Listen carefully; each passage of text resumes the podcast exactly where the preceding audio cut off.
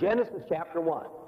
Our study these Monday nights for the next eight months is going to be in the book of Genesis. Now, if there are four Monday nights to a month, that means we got 32 Monday nights. So that means that either we're going to have to cover two chapters someplace one night, or we're going to take two years. And I intend to cover this in one year. And uh, if not, I'm hoping that the Lord will come about the last Monday night. So I'm going to have to finish it. Um, I used to teach and go about, you know, one chapter in, in about eight weeks and then ask Mr. Davidson come in and finish out the book. And he pulled the same trick on me a couple of weeks ago. But uh, what I'd like to do is to take, uh, uh, to cover the book of Genesis in these um, 32 to 35 Monday nights that we'll have together. We'll miss, of course, that Christmas period, a couple of Monday nights there, but we'll have probably about 32 to 35 Monday nights, and we want to cover the book of Genesis. Now, obviously, some chapters are going to take us a little longer than, than normal time. And what we're going to do in Genesis 1, 2, and 3 is going to take us a little longer than normal. Because Genesis 1, you know, is a very controversial passage section of the Bible today, and it's going to take us a little longer. And we'll probably spend on Genesis 1 and 2 probably three Monday nights, maybe four, because we want to study that intensively. On Wednesday morning, Mr. Gingrich is teaching the book of Proverbs at 10:30 a.m. And on Friday morning, that'll meet over in our new chapel. On Friday morning, I'm going to be teaching the book of 1 Corinthians to the men's class. That's a men of Memphis class, meets 6.30 to 7.30. We're going to study the um, book of 1 Corinthians. But in our Monday night class, we're going to study the book of Genesis. Now, let's begin with prayer. Father, we thank thee for this uh, opportunity to study thy word. We thank we live in a country where the Bible is an open book. And We thank thee for that hour, that day in which somebody told us of Jesus Christ and of the Word of God, and, and over a period perhaps of several months, the Holy Spirit dealt in our life, and just as God created life, light on the first day, so the Holy Spirit created light in our souls. We are born again. We thank thee for that day and hour. We thank thee for this wonderful book. We live in a day of confusion, day of loneliness, a day of despair, a day of nihilism. We thank thee that we hold in our hands, and we're going to study tonight the only book in the world that has the answers to the ultimate problems of life. We pray, oh God, uh, in this, this first class, that as we study together, may be a very profitable hour and a very profitable study.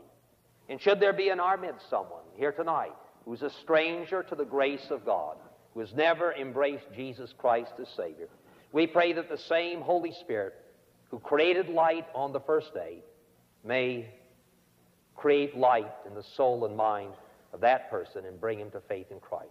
For all of us who are Christians, Lord, we pray that this will be a very profitable hour together. We pray in Jesus' name, amen. All right, now tonight, I want to look at uh, two things tonight. I'd like to look at the background of the book of Genesis and cover the first three verses, the first five verses in Genesis chapter 1.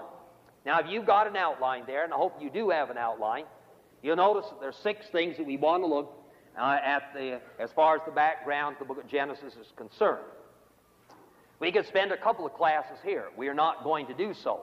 I may suggest a book or two that you could read, but I don't think it's profitable in the context of our study to spend a lot of time on background. Needless to say, the book of Genesis has been the object of, um, of um, heavy attack by the radical critics. Naturally, the book of Genesis has been the focus of attack uh, in the Bible by the critics for years and years and years. Now let's look at these six things. First of all, the name of the book. The book is called Genesis. Now, where did he get that name? How is it known as Genesis? Now, I think you know that the titles that you find up at the top of your Bible, and I have, they'll have my Bible open to Haggai, or the Gospel according to Luke, or the Gospel according to Matthew, I think you know that those titles are not in the original text. That's not part of the Bible. They were put there later. Now, uh, how did we get that term uh, Genesis? Well, the first five books of the Bible are called the Pentateuch. Penta is five. We have up in Washington the Pentagon, five-sided building. And T-U-C-K means roll. And Pentateuch means five rolls. And when Genesis was written, it was rolled up like this and formed a scroll. And when Exodus was written, it was, it was on a scroll like this. And when they read, they didn't read like this uh, and uh, turn the pages. They read across a page, and they read from the back to the front. I happened to look at my Hebrew Bible uh, this afternoon. I studied four years of Hebrew, but I very seldom get into it. But I did look at the first verse of Hebrews, of Genesis chapter 1, verse 1. It's on the back page. Now it's in codex form, book form. When the Bible was written initially, they put it in the form of a scroll, like this. And the book of Genesis took up one scroll. And the book of Exodus took up one scroll. And the book of Leviticus, one scroll. And the book of uh, Numbers, one scroll. And the book of Deuteronomy, one scroll. So there are five of these scrolls, and five is penta, and two, or tukos, is scroll, or R O L L. And the Pentateuch is the five rolls. Now, we call them Genesis, Exodus, Leviticus, Numbers, Deuteronomy. Where do we get those words? Well, the Hebrews, the Jews, named those five books after the first word in each book. The first word in Genesis is Bereshit, which is beginning, in the beginning. The first word in Exodus is that word Exodus. The first word in Leviticus is a word comparable to Leviticus, Numbers, and Deuteronomy. When it was translated from the Hebrew into the Greek, and the Greek translation of the Hebrew Old Testament is called the Septuagint. And when they translated it from the Hebrew to the Greek, the Greek translators put up at the top of the book Genesis, Genesis. And up at the top of the second book, Exodus. And it was translated into Latin. This first book was called Liber Genesis or Genesis. And we get our title from that, from that Latin, which goes back to the Greek, which goes back essentially and ultimately to the Hebrew. The first word in the Bible is Bereshit, which means in the beginning. We get the title of this from that name. Now, secondly, the author. Now, you got on yours, that's number third, isn't that right? All right, well, I want to look at it secondly. Who is the author of this book? Well, without going into it extensively, and I want to do that, there are two views on this. I was trying to explain to my boy David, who's handing out these outlines coming down, and uh, about the authorship. He was asking me some questions. There are two views. Among the critics, the radical critics, and this permeates a lot of our Sunday school literature today, the book of Genesis was not written by Moses. We believe, as conservative theologies always believe, that the book of Genesis was written by Moses. And we believe it because Jesus Christ believed it. But the radical critics say no. The radical critics have what they call the documentary theory or the documentary hypothesis. Documentary means documents. And they, they feel that they can find four of them in the book of Genesis. This is called the JEPD theory. When you get Bible dictionaries, you'll run across it. J stands for Jehovah. E stands for Elohim. P stands for priestly document, and D stands for the Deuteronomic document. And what these men say is that there were different writers. One man liked the name Jehovah, one man liked the name Elohim, one man was priestly oriented, one man was law oriented, Deuteronomy, which means Deuteronomos, second law. And that one man, maybe in the 14th, 15th, 13th century, wrote one part. Another man wrote other. Another man wrote other. Another man wrote another. And then in the 8th century, 9th and 8th century BC, some unknown scribe took all these documents and wove them together, and so to make them acceptable, put the name of Moses to it. And that's called the documentary hypothesis. And it's taught in most seminaries today. It's taught on all liberal seminaries. It's taught on all neo Orthodox seminaries. And the only seminaries that don't teach it are Orthodox seminaries. And even some neo evangelicals opt for the documentary hypothesis. Now, we believe, I believe, that the book of uh, the Pentateuch was written by Moses. Why do I believe it? First of all, because all through the first five books, uh, Exodus, first four, Exodus, Leviticus, Numbers, Deuteronomy, it quotes Moses' words. Obviously, it wouldn't quote Moses in Genesis because Moses wasn't writing in Genesis. He wasn't living in Genesis. Moses doesn't come onto the scene until the first 10 chapters of Exodus. But in Exodus, Leviticus, Numbers, Deuteronomy, it says that Moses said. So there's the claim of those four books. Secondly, the Old Testament writers later on, like Judges and Joshua, quote it and attribute it to Moses. Third, the New Testament writers attribute the five books to Moses. Fourth, and most importantly, Jesus Christ himself attributes it to Moses. John chapter 5, uh, he said, uh, Moses wrote, and you did not believe him. In Luke chapter 24, he quotes and attributes it to Moses.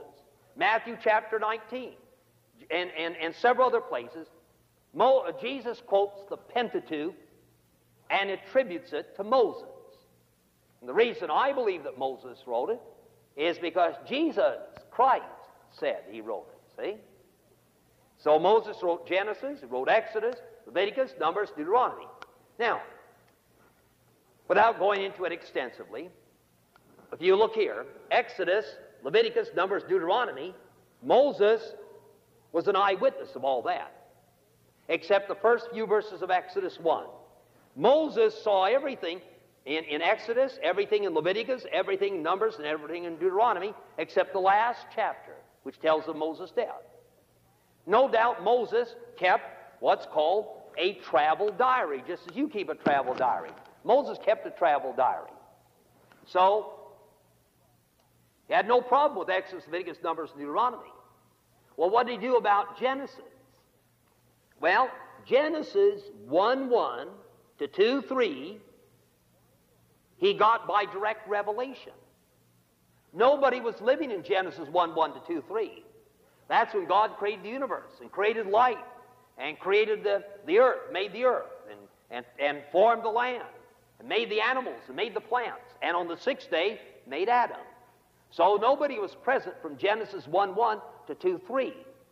But from then on, there were people that were present. Now, there's a phrase that comes up ten times, and I'd like you to get your Bibles and look at this little phrase. Genesis chapter 2. Let's start with this one. Genesis chapter 2, verse 4.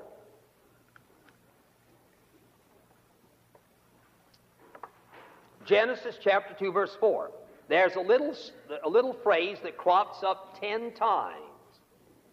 Genesis chapter 2, verse 4. These, look at Genesis 2 4. These are the generations of the heavens and the earth when they were created. Now keep your finger there and turn to Genesis 5 1.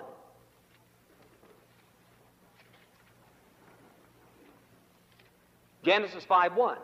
This is the book of the generations of Adam. Keep your finger there and turn to Genesis 6 9. 6 9, these are the generations. What's the man's name? All right, now will you look here? That word generation, the Hebrew word is toledah. We would translate it history. History. So we have in Genesis 1 2 4, this is the history of the heavens and the earth. And we have in Genesis 5 1, this is the history of Adam. So if you look here now, probably what happened was that, that the first one was given by direct revelation Genesis 1 1 to 2 3. Then beginning to Genesis 2 4, over to the end of Genesis 4, you have the first history, the history of Adam. He probably wrote that section, or perhaps the man behind him wrote that section. And then in Genesis chapter 5, verse 1, you have the history of Adam. Genesis chapter 6, verse 9, will you, will you look at Genesis 6 9 once again? This is the history of Noah. And look at Genesis chapter 10, verse 1.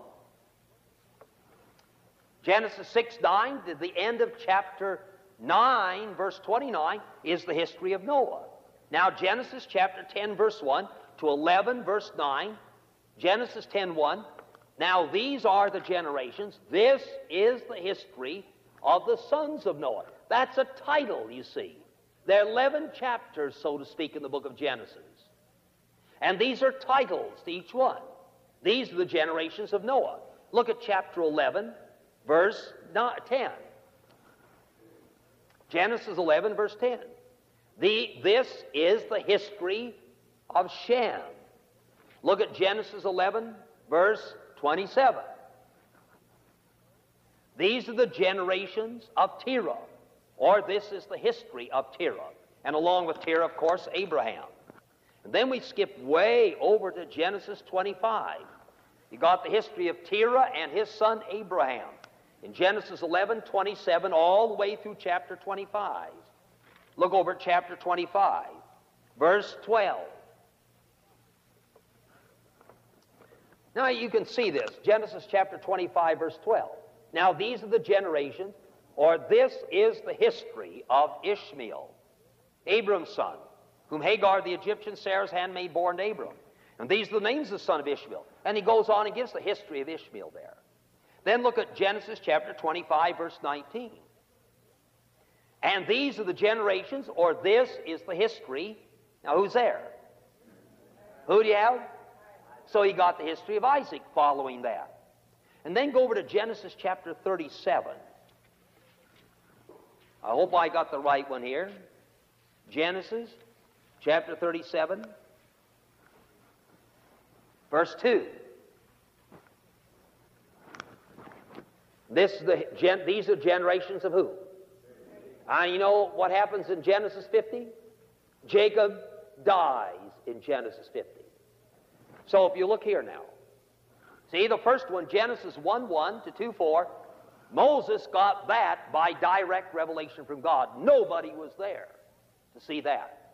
Then beginning in Genesis chapter 2, verse 4, and running to the end of chapter 4, you have one man that wrote that tradition. And then in Genesis chapter, what was it, 5 1 to 6 8, this is the generations of Adam. Then you got, you got that, that third history.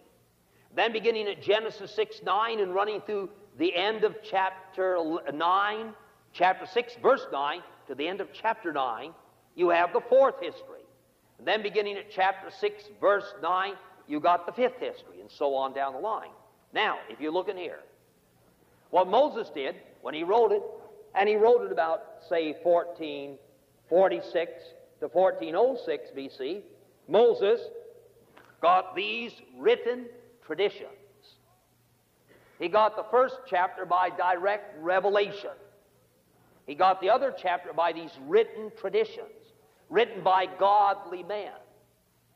And then Moses took these, and under the guidance of the Holy Spirit, he wrote the book of Genesis. And under the guidance of the Holy Spirit, whatever was wrong in those traditions, the Holy Spirit prevented him from putting it in. And whatever needed to be added to those, that history, those ten histories, uh, whatever had to be added, the Holy Spirit guided him to add it, see. And whatever needed to be corrected, the Holy Spirit guided him to correct it.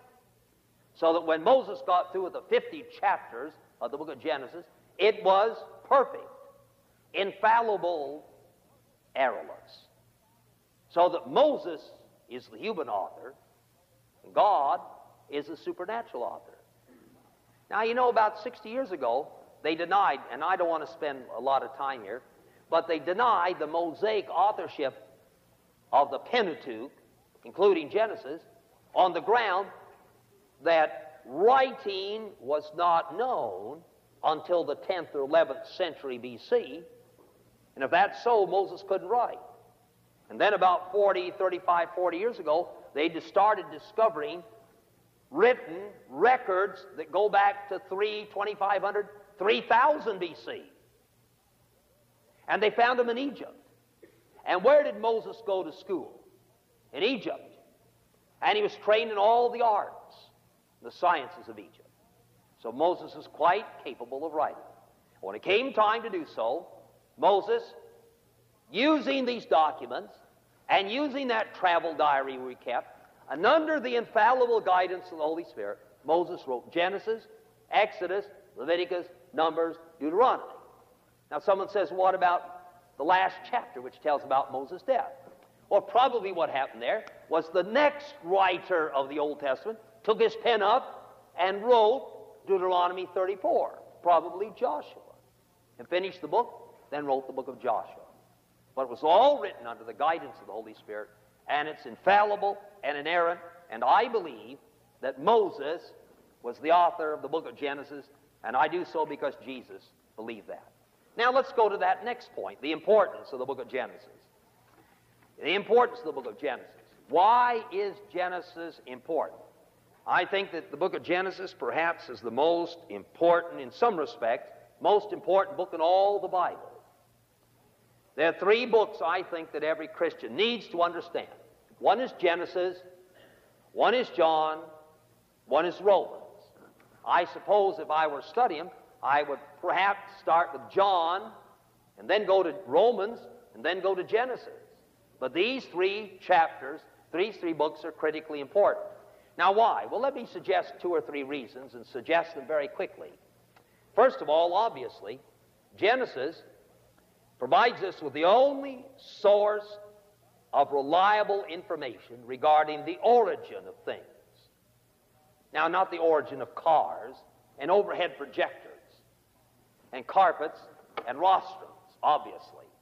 But Genesis provides us with the only reliable source of information regarding um, uh, these great critical matters in life.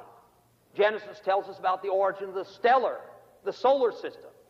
Genesis tells us the origin of space and time. There was no space or time before Genesis 1 1. Genesis tells us the origin of the sun and the moon and the stars. Genesis tells us the origin of plant life and animal life. Genesis tells us the origin of man, the creation of man. Genesis tells us the origin of marriage. And the most important passage on marriage and family life, by the way, is Genesis chapter 2. And the most important verse, I suppose, in all the Bible on marriage is Genesis 2.24. And Genesis tells us about the origin of marriage, the family life. Genesis tells us the, uh, now don't turn to 224. See, we'll get there. Genesis tells us about the origin of sin. The psychiatrist and the psychologist is troubled about sin today. We all are. Where did it start? How did sin begin? Only the book of Genesis gives us the answer. Genesis tells us about, um, Genesis introduces us to a thing that's very common today. We read it in a lot of books. A lot of books have in their title the word alienation. When they speak of alienation, they mean of alienation of man to man, alienation of husband and wife, alienation of father and son, alienation of mother and daughter, alienation of brother and brother, alienation of races and groups. Where did this alienation begin? Genesis chapter 4. Genesis 3, vertical, alienation of man from God. Genesis 4, alienation horizontal, alienation of brother to brother, Cain and Abel. And this horizontal, by the way, will never be finally solved until this one is solved. See? Genesis 3 must be solved before Genesis 4 can be solved. Genesis chapter, the book of Genesis tells us about the origin of human languages. Genesis 10. Genesis and Genesis 11. Genesis chapter 10 gives us the origin of nations, perhaps the most important document on nations uh, that we have in existence. Genesis 12 to 50 tells us of the origin of the nation of Israel, the Jew. And you know what Jimmy Carter is struggling with today? The Jewish Arab problem. Where did that problem arise? Where did the Jewish Arab problem arise? It arose because a man by a name of Abraham listened to his wife. See, it all goes back to the woman. listened to his wife, and and uh, and uh, and instead of uh, knowing and doing what he should have done, and took Hagar, and had a child by Hagar, and his name was Ishmael.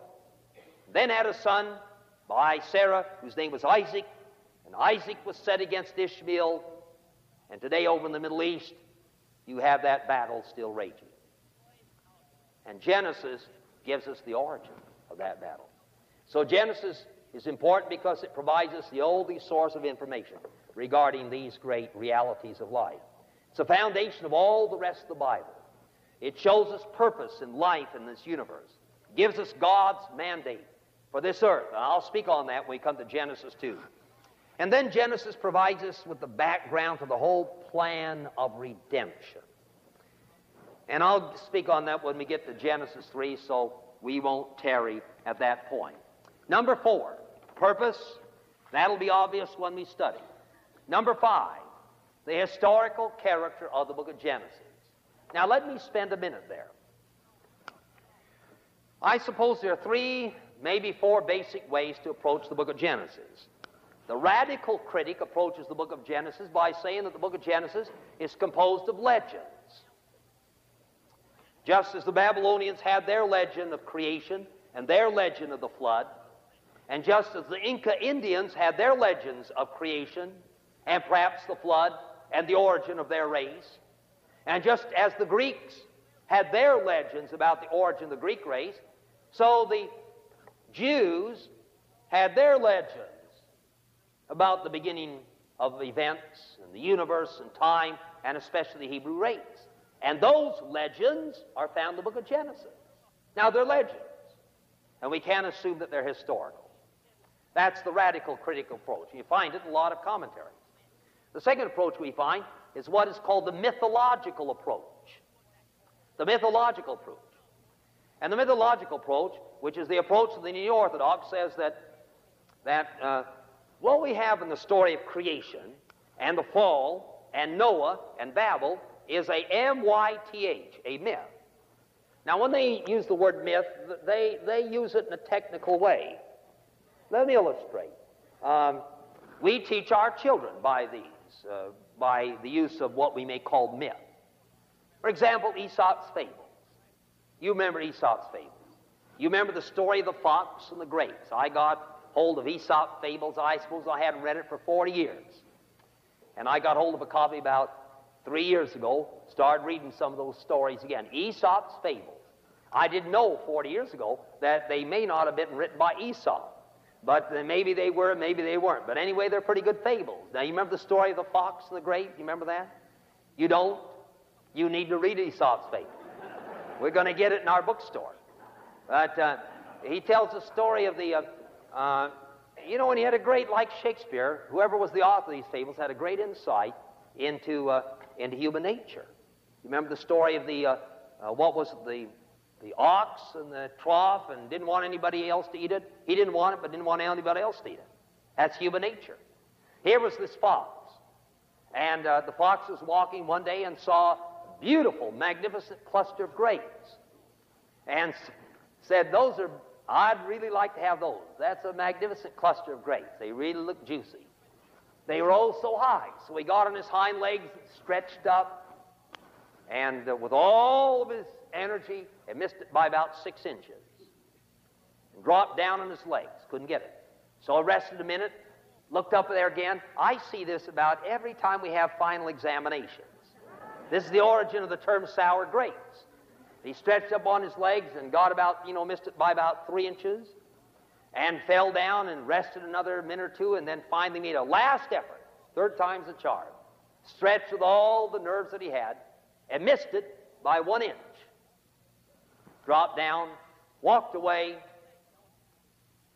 said, Well, wasn't worth it.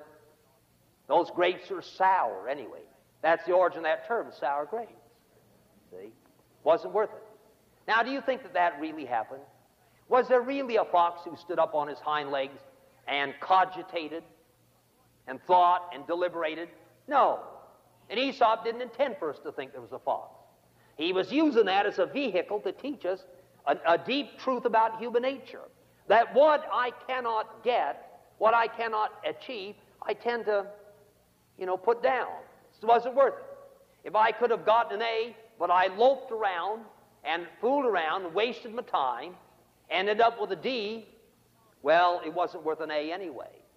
And I tend to put down what I could achieve, but I didn't achieve. And, and Aesop was using that story as a myth. Now, what these men say, are you following? What they say is that the story of Adam is not, it's true, but it's true mythologically. It's true, but it's not true historically and literally.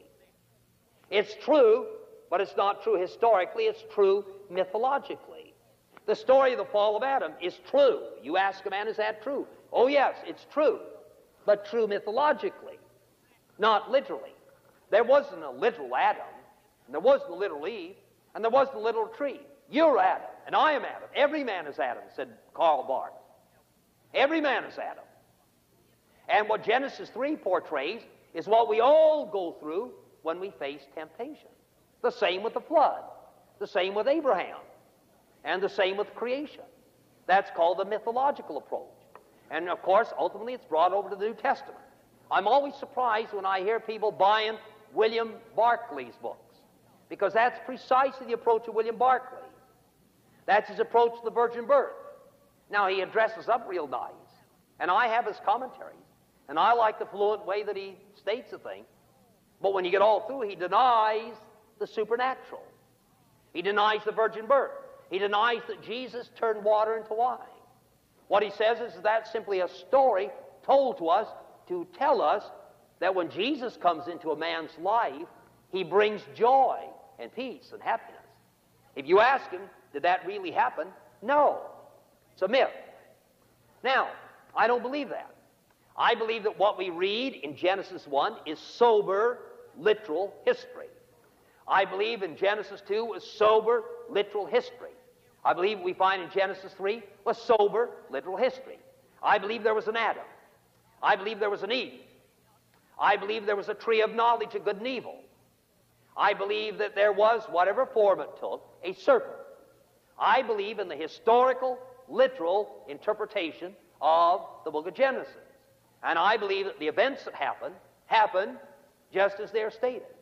And the reason I believe that Adam and Eve and Noah and, and Lot and Lot's wife were all historical characters, ultimately the reason I believe is because Jesus Christ in the New Testament referred to them. He called them by name. Jesus believed that Adam was a real man. Jesus believed that Eve was a real woman. Jesus believed that Lot and Lot's wife were real historical persons. Jesus believed the flood. You remember what he said? As it was in the days of Noah. Jesus believed in Noah, and he believed in the flood. And that's why I believe. So that when a man says, Why do you believe in these? I say, Because Jesus Christ, the Lord of the church, believed them. Then our argument, you see, is no longer about Noah or the flood or Adam and Eve. Our argument now is who is Jesus? If he's God, then he spoke truth, and I accept it. If he's not God, then I expect him not to speak truth. And if you don't accept the flood and Noah and Adam and Eve, then you're not accepting what Jesus said. See? So the issue is not Noah and the flood and Adam and Eve and Lot and Lot's wife and Sodom and Gomorrah. The issue is who is Jesus? If he's God, then what he said is true. And if he's God, what he said is truth, then I accept it.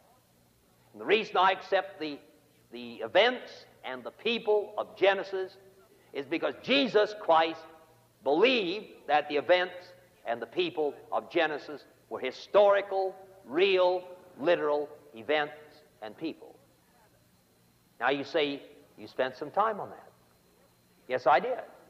And the reason I spent some time on it is because some of you got children that are going to schools that say that Moses and Noah and the flood and creation are not true events.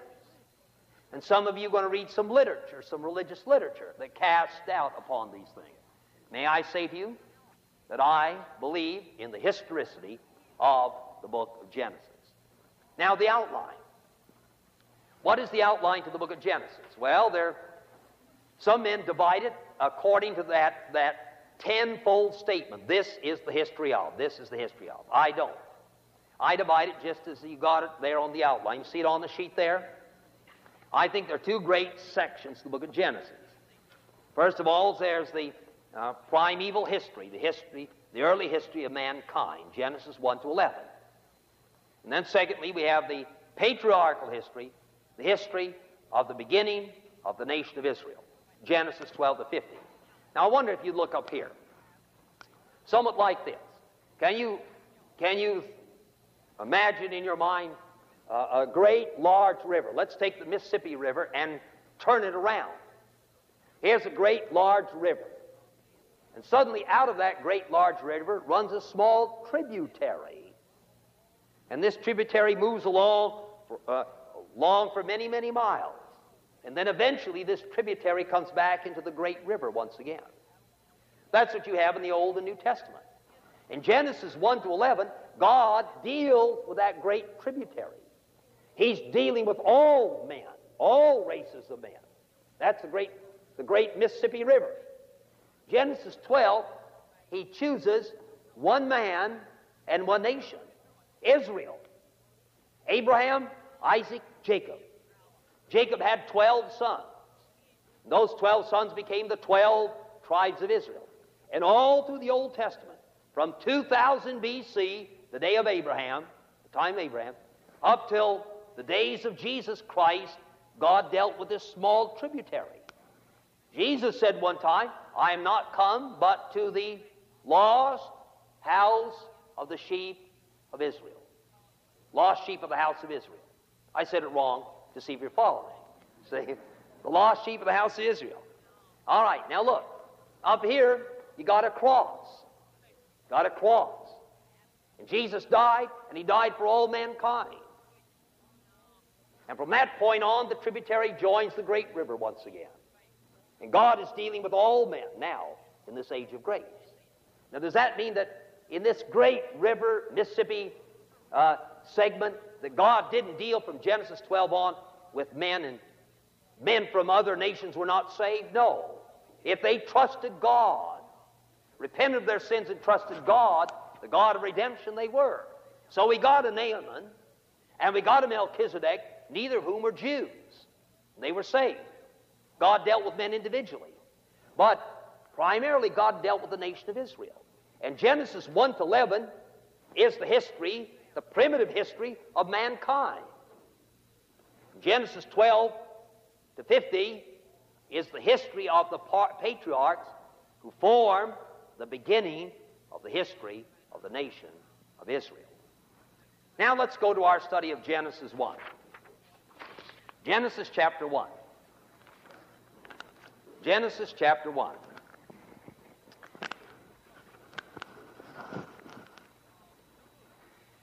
Genesis chapter 1. Now let's read the first five verses of Genesis chapter 1. In the beginning, Genesis 1 1, in the beginning, God created the heaven and the earth. And the earth was without form and void, and darkness was upon the face of the deep. And the Spirit of God moved upon the face of the waters. And God said, Let there be light. And there was light. And God saw the light that was good. And God divided the light from the darkness. And God called the light day, and the darkness he called night. And the morning and the evening and the morning were the first day, or, or better. And there came evening, and there came morning the first day. Now, maybe we can cover these first five verses in the remainder of our session here tonight. Here in Genesis chapter 1 1 to chapter 2, verse 3, we have the creation of the, um, of the world. The creation of the world. Now, uh, as I mentioned when we started, this uh, Genesis 1 and Genesis 2 um, constitute today probably the object of more discussion and more attack and more debate than any other chapter in the Bible. And uh, we could spend a whole year on Genesis 1 and 2. We're not, but we could. And what I'm going to do is try to touch the highlights and handle some of the problems, and then refer you perhaps to a couple of good books on the whole subject of creation and evolution. Now, the subject of the origin of the world is, cause, is called cosmology. Cosmology. Now, you know what a cosmetic is? The word, the Greek word, if you look here, is, uh, uh, for world, W O R L D, is cosmos. C O S M O S. Now, that's not a television star, cosmos. That word means order or beautify. And cosmos, the word that's translated world, is something that's well ordered. And the cosmetic is something we use to beautify ourselves. Cosmos, logos, means the study of the universe. Now, when we get down to it, there's only, I suppose, uh, uh, three or four ways we can account for this universe. One is the answer of the materialist. And the materialist says there's no God. The only thing that's eternal is matter. Bertrand Russell was a materialist. Several of our scientists are materialists. They say we believe that there is immaterial, like spirit and God, and there's matter, like this body, and this floor, and the trees and mountains. We are what we call, may I use the term, dualists. We believe there's the realm of matter, like this, and the realm of the spirit. A materialist is a man who doesn't believe that. He believes there's no soul, and no God, and no angels. The Sadducees were materialists. Bertrand Russell, the great philosopher and economist, who was uh, booted out of the New York City school system many, many, many years ago because he taught at that time, way back in the 20s, free love, and eventually went to England, and died at the age of 33, or uh, 93, 94, said, I never really began to think until I got rid of God and the soul and freedom, and they all three go together. That's a materialist. Another man says, well, this universe is just part of God. God and the universe are to be identified. Now, can I use a term? That's called pantheism. Christian science is pantheistic. Pan means all, and theos is God, and pantheism says God is the world. And since God is the world, and since God is good, and God is all, and God is good, then everything must be good. And that's why there can't be any death according to the Christian scientists. And there can't be any disease according to Christian scientists. See? And there are more pantheists in the world today than there are Christians. The religions of India are pantheistic. Some of the religions of China are pantheistic. And a pantheist and unity school of Christianity and Christian science are pantheistic. God is all, and God is good, and therefore all is good. I remember uh, years and years ago, I was back in California between college and seminary, and I was working for a, a laundry concern where they, and part of this laundry in Pasadena called the Peacock Laundries, and I was telling Dr. McGee, whose home is in Pasadena, about this. This Peacock Laundry, one of their things was to clean uh, um, sofas and chairs. In fact, the fellow that had he, the, the laundry subletted, the cleaners sublet this thing out to a certain fellow who happened to be a friend of mine, and I was home for the summer and worked there. And they cleaned rugs also. So we got a rug from a home. And we took it over to his place and cleaned it. I thought we did a real nice job. And we took it back one day. Now, this lady was a Christian science reader. And you know, according to Christian science, there's no sickness, no death, no sin, no evil, no imperfection. It's all in your mind. See? So we took that rug back, cleaned real nice, and we laid it out. And she was telling us about Christian science, and we laid it out. Tell us no evil, no imperfection, no sin, no problem. We were laying out that rug. We got through, about ready to leave, and there was a kind of a wrinkle in the rug. and I got over there and tried to. T- uh, she pointed out, you know, and I worked a little on it and pulled it and worked on it, pulled it and worked on it. We worked on it for about 15 minutes, couldn't come out. So I finally said to her, I just meant as a joke, but she, she I said, no, that's not really there. That's just in your mind. she didn't appreciate that humor. See? well, she didn't convert me and I didn't convert her, but that's pantheism, see? Identifies universe with God. But Genesis 1 1 says, In the beginning, God created the heavens and the earth, distinguishes them. Genesis 1 1 is the greatest verse on God, perhaps in all the Bible. And it tells us that God cannot be identified with his creation. Now, let's come to Genesis. Let's look at this. What is the structure of this? Well, let me, let me, if I may, state to you what I believe. Now, there, are various ways, and might as well lay this in the context, uh, the way that Bible believers approach Genesis 1. Now, will you look here? Some people say, some people say that uh, when we come to Genesis 1, 1 to Genesis 1.30, or Genesis 2, verse 3, that Genesis 1 gives us the original creation of the world. Genesis chapter 1, verse 2, between verse 1 and verse 2, Satan fell, and Satan was the head of this earth, and therefore this earth was, was cast into a chaotic state.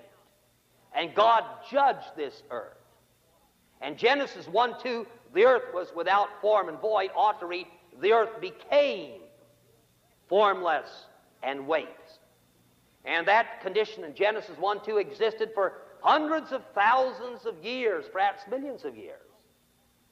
And then in Genesis chapter 1, verse 3, to the end of Genesis, in six days of 24 hours, God began to reform the earth that He had made.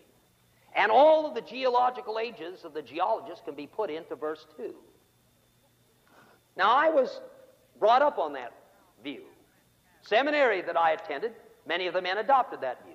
And that's held by many Bible believers. I suppose I held it because it was taught in the Scofield Bible.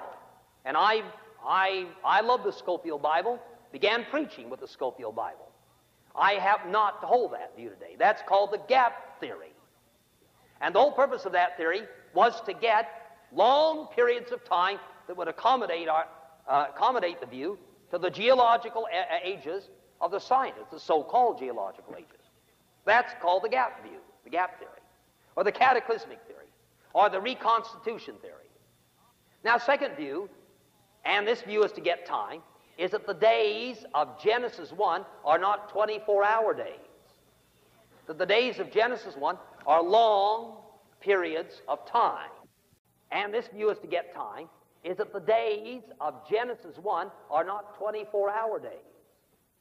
That the days of Genesis 1 are long periods of time.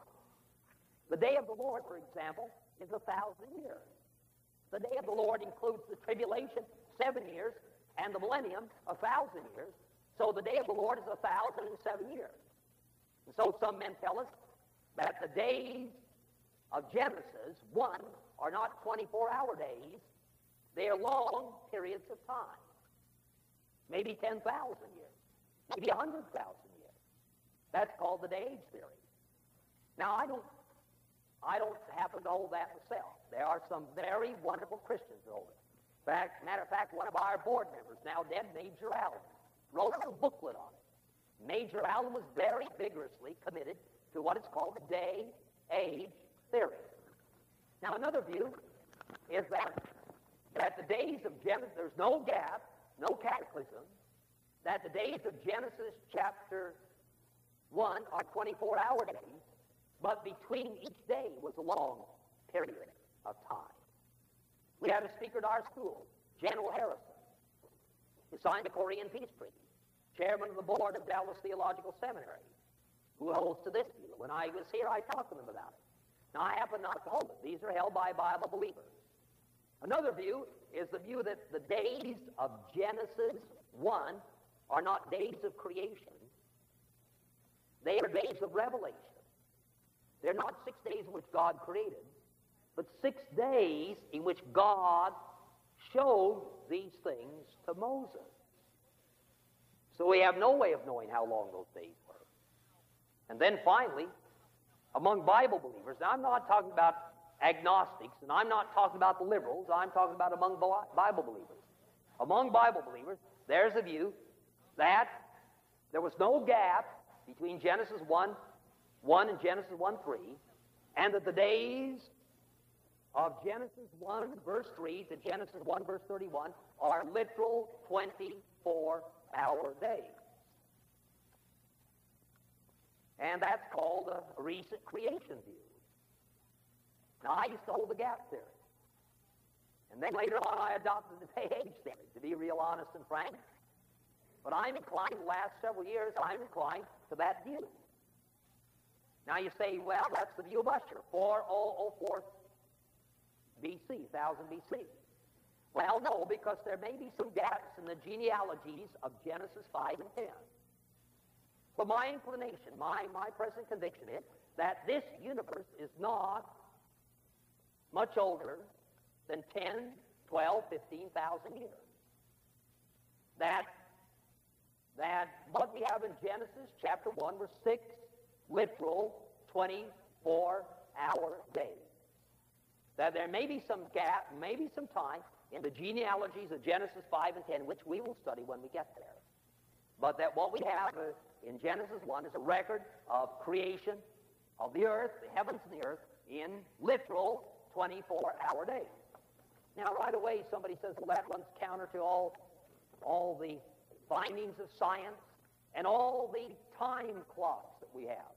Well, our answer to that, and there are a group of scientists today who have addressed themselves to this problem, and they're outstanding scientists. The answer to that is, is flood geology, not uniformitarianism, but flood geology. And essentially that means that when the flood took place, it was a universal flood. And it was tremendous. And it knocked all these time clocks, like carbon deposits, into a hat. And therefore, we can't get behind the flood. Let's say behind 3500 BC with any sort of accuracy. Secondly, secondly, that when God created this universe, he created it with an appearance of age in it. Now, that's a debated issue, been going on for 25, 30 years. I remember 1951, 52, there was an uh, article in his magazine, InterVarsity magazine, which there was a debate between Lawrence Kulp who was a scientist at Columbia University and at that time was chairman of the board of Young Life, and Carnell, who later became the president of Fuller Seminary, and was over this debate. Did God create the universe with the appearance of age in it? That is, we got light rays striking in the daytime this earth, and also at night for that matter.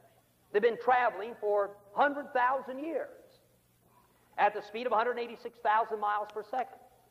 Now, God created, God created that light ray up there at the beginning.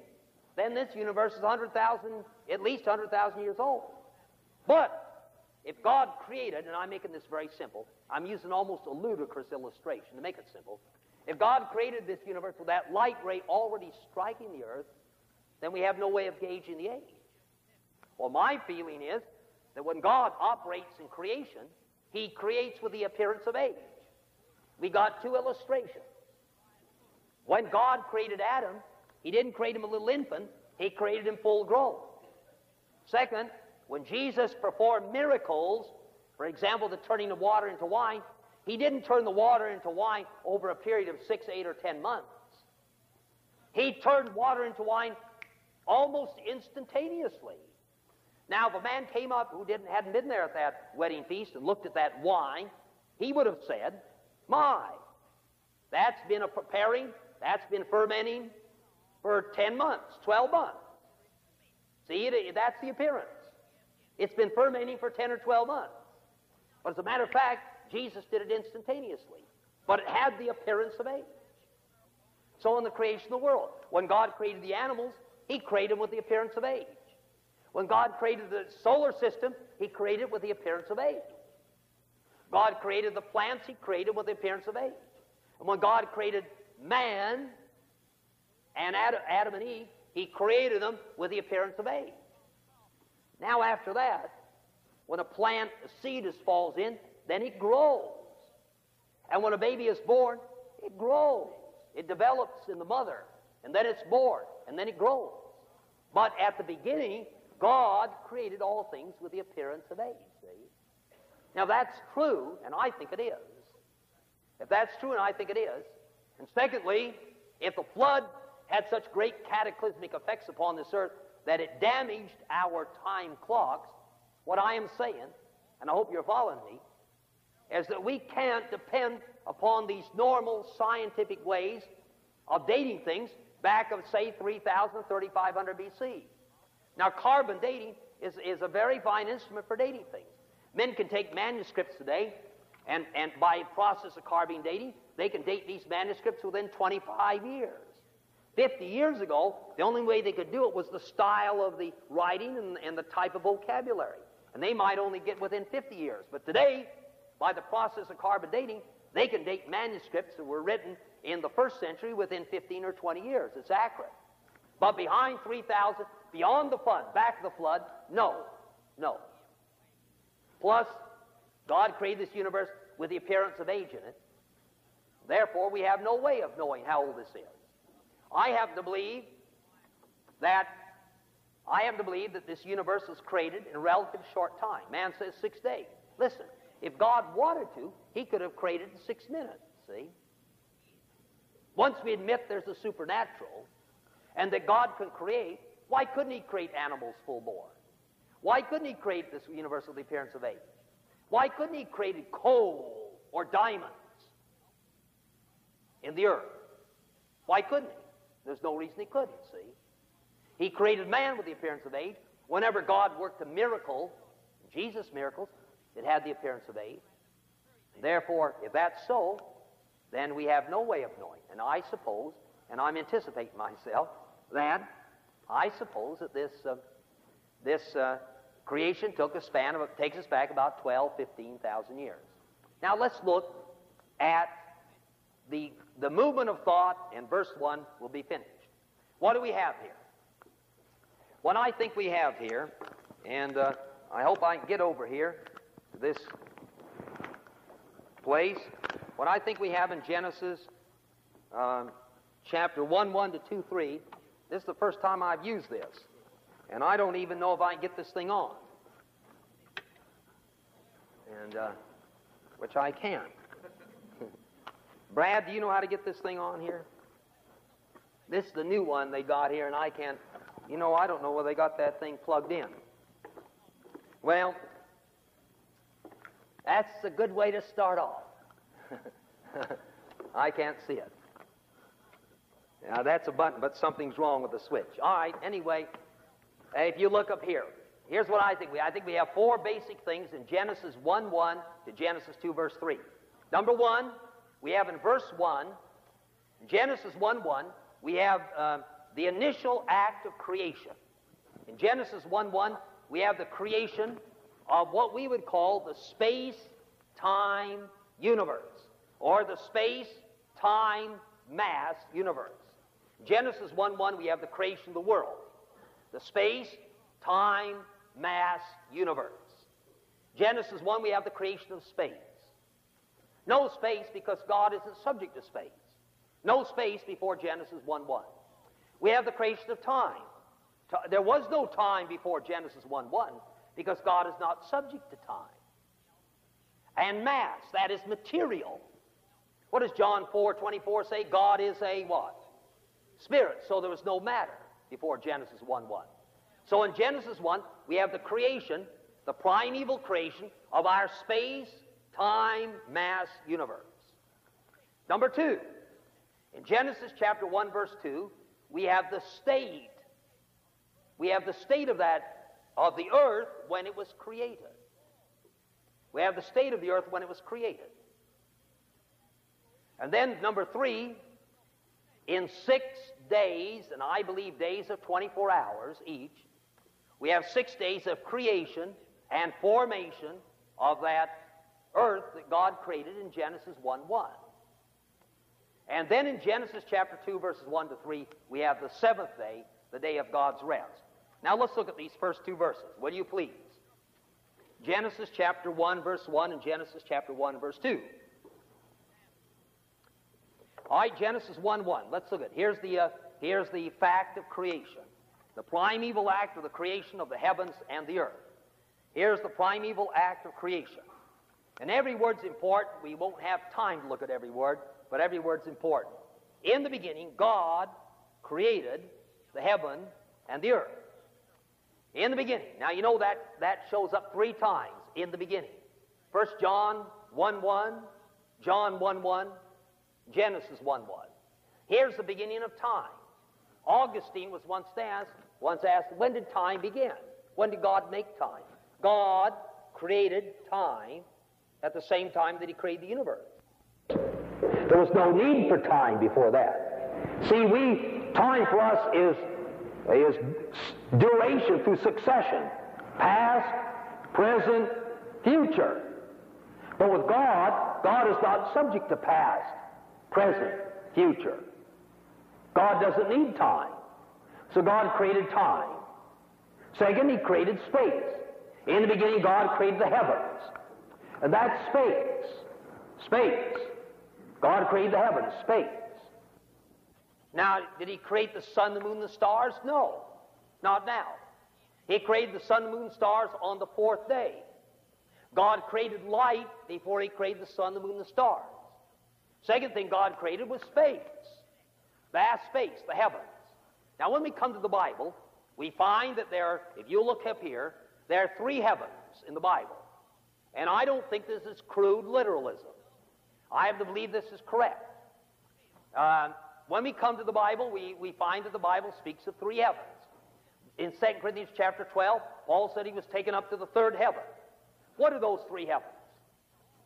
Well, the first heaven, the first heaven is the atmospheric heaven. The heaven in which the birds fly and the airplanes fly, the atmos, uh, atmospheric heaven. Now, that heaven was made on the second day. That heaven was made on the second day when God divided the waters from above from the waters beneath. The waters that covered the world from that great water canopy that was destroyed at the flood. And put in between that, what's called the firmament, the expanse. That's the first heaven. Then beyond that's the second heaven. That's the sidereal heaven. The heaven of the planets and the stars. The heaven of Venus and Jupiter. Then beyond that, wherever it is, is the third heaven. What heaven is that? That's the heaven of God's throne. Hebrews chapter 9, verse 24 says that Jesus passed into the heaven. What heaven? Where the throne of God is. And it mentions the throne of God. Now, were all three heavens created in Genesis 1 1? Well, the first one was the atmospheric heaven, and the second one was the sidereal heaven, in which God later placed the sun and the moon and the stars. Did He create that third heaven? Well, I don't know. I've wrestled with that. I wrestle with that. See, heaven means space, and God doesn't need space. Now, that third heaven is where the angels are, the, the, the elect angels. The angels didn't fall. They're in that heaven. And it says that in Colossians 1.16 that God created all things, Jesus created all things, visible and invisible angels, whether they be in below the earth or on the earth or in the heaven, the third heaven. Now that's so, then God created angels in Genesis 1 1 when he created the third heaven. God created the heavens and the earth. Now, the second thing God created, second thing God created, Genesis 1 2, is the earth. The earth. God created this earth, this earth upon which we stand, but it was formless and void. Now, let's go to verse 2. We'll look at this, and then we'll be through. Now, I think what you have in verse 2 is a statement of the condition of the earth when it was created. I think in verse 2 we have a statement of the earth when it was created. I don't think myself there was any cataclysm that cast this earth in this condition. What is the fourth word in your Bible in verse 2? Was. That's the state of the earth when it's created. Now, how, what was it like? The earth was without form and void, and darkness was upon the face of the deep, and the Spirit of God moved upon the face of the waters. Now, I notice there are three statements there. First of all, the earth was without form and void. Second, darkness was upon the face of the deep. And third, the Spirit of God moved upon the face of the waters. Now, I want you to look at four things in verse 2. Four things.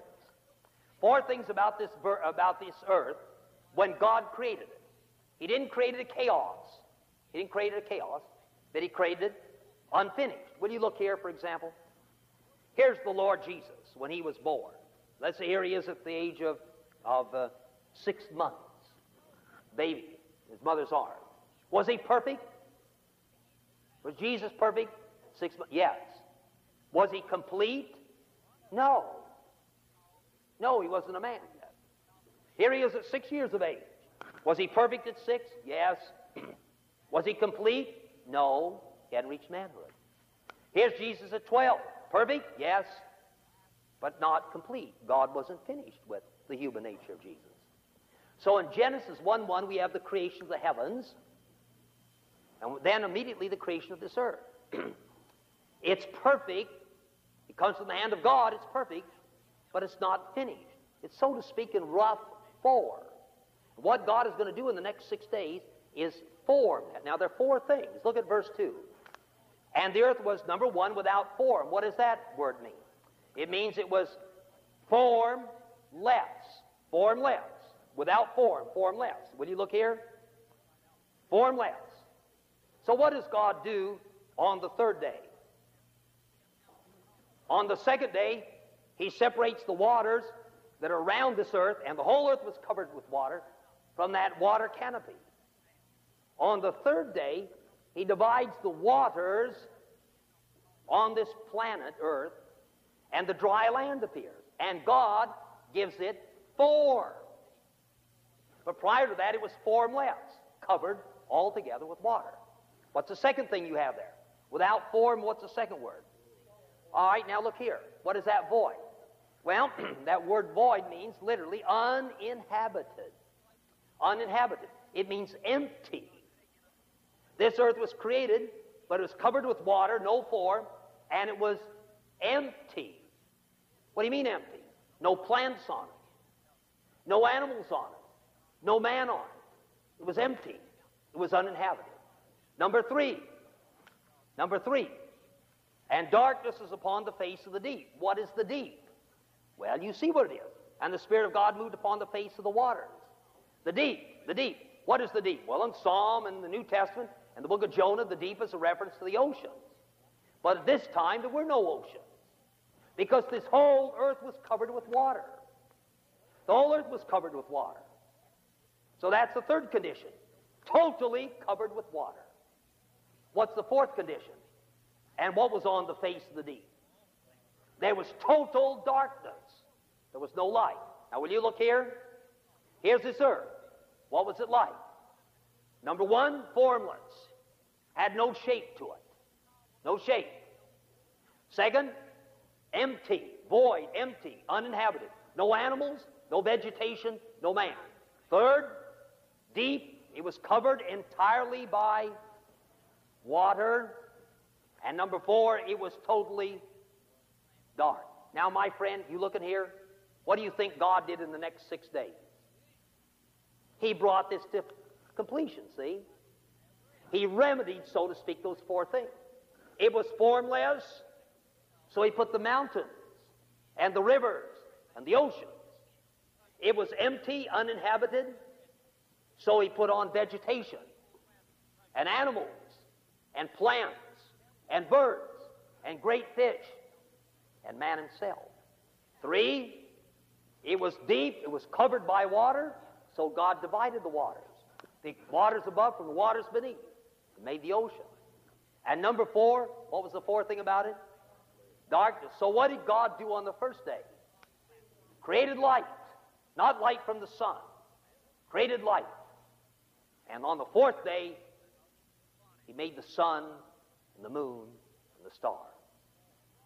So in Genesis 1 1, we have God's initial creative act of this space, time, mass, universe. In Genesis 2, we got the state and condition of that earth when God created it. And in Genesis 3, Genesis 1 verse 3 to Genesis 1 verse 31, we have the six days in which God dealt with these, can I call them deficiencies, and brought this earth to a perfect fruition. Now, that's what we're going to take up next time. Now, my mind is staggered a little. See?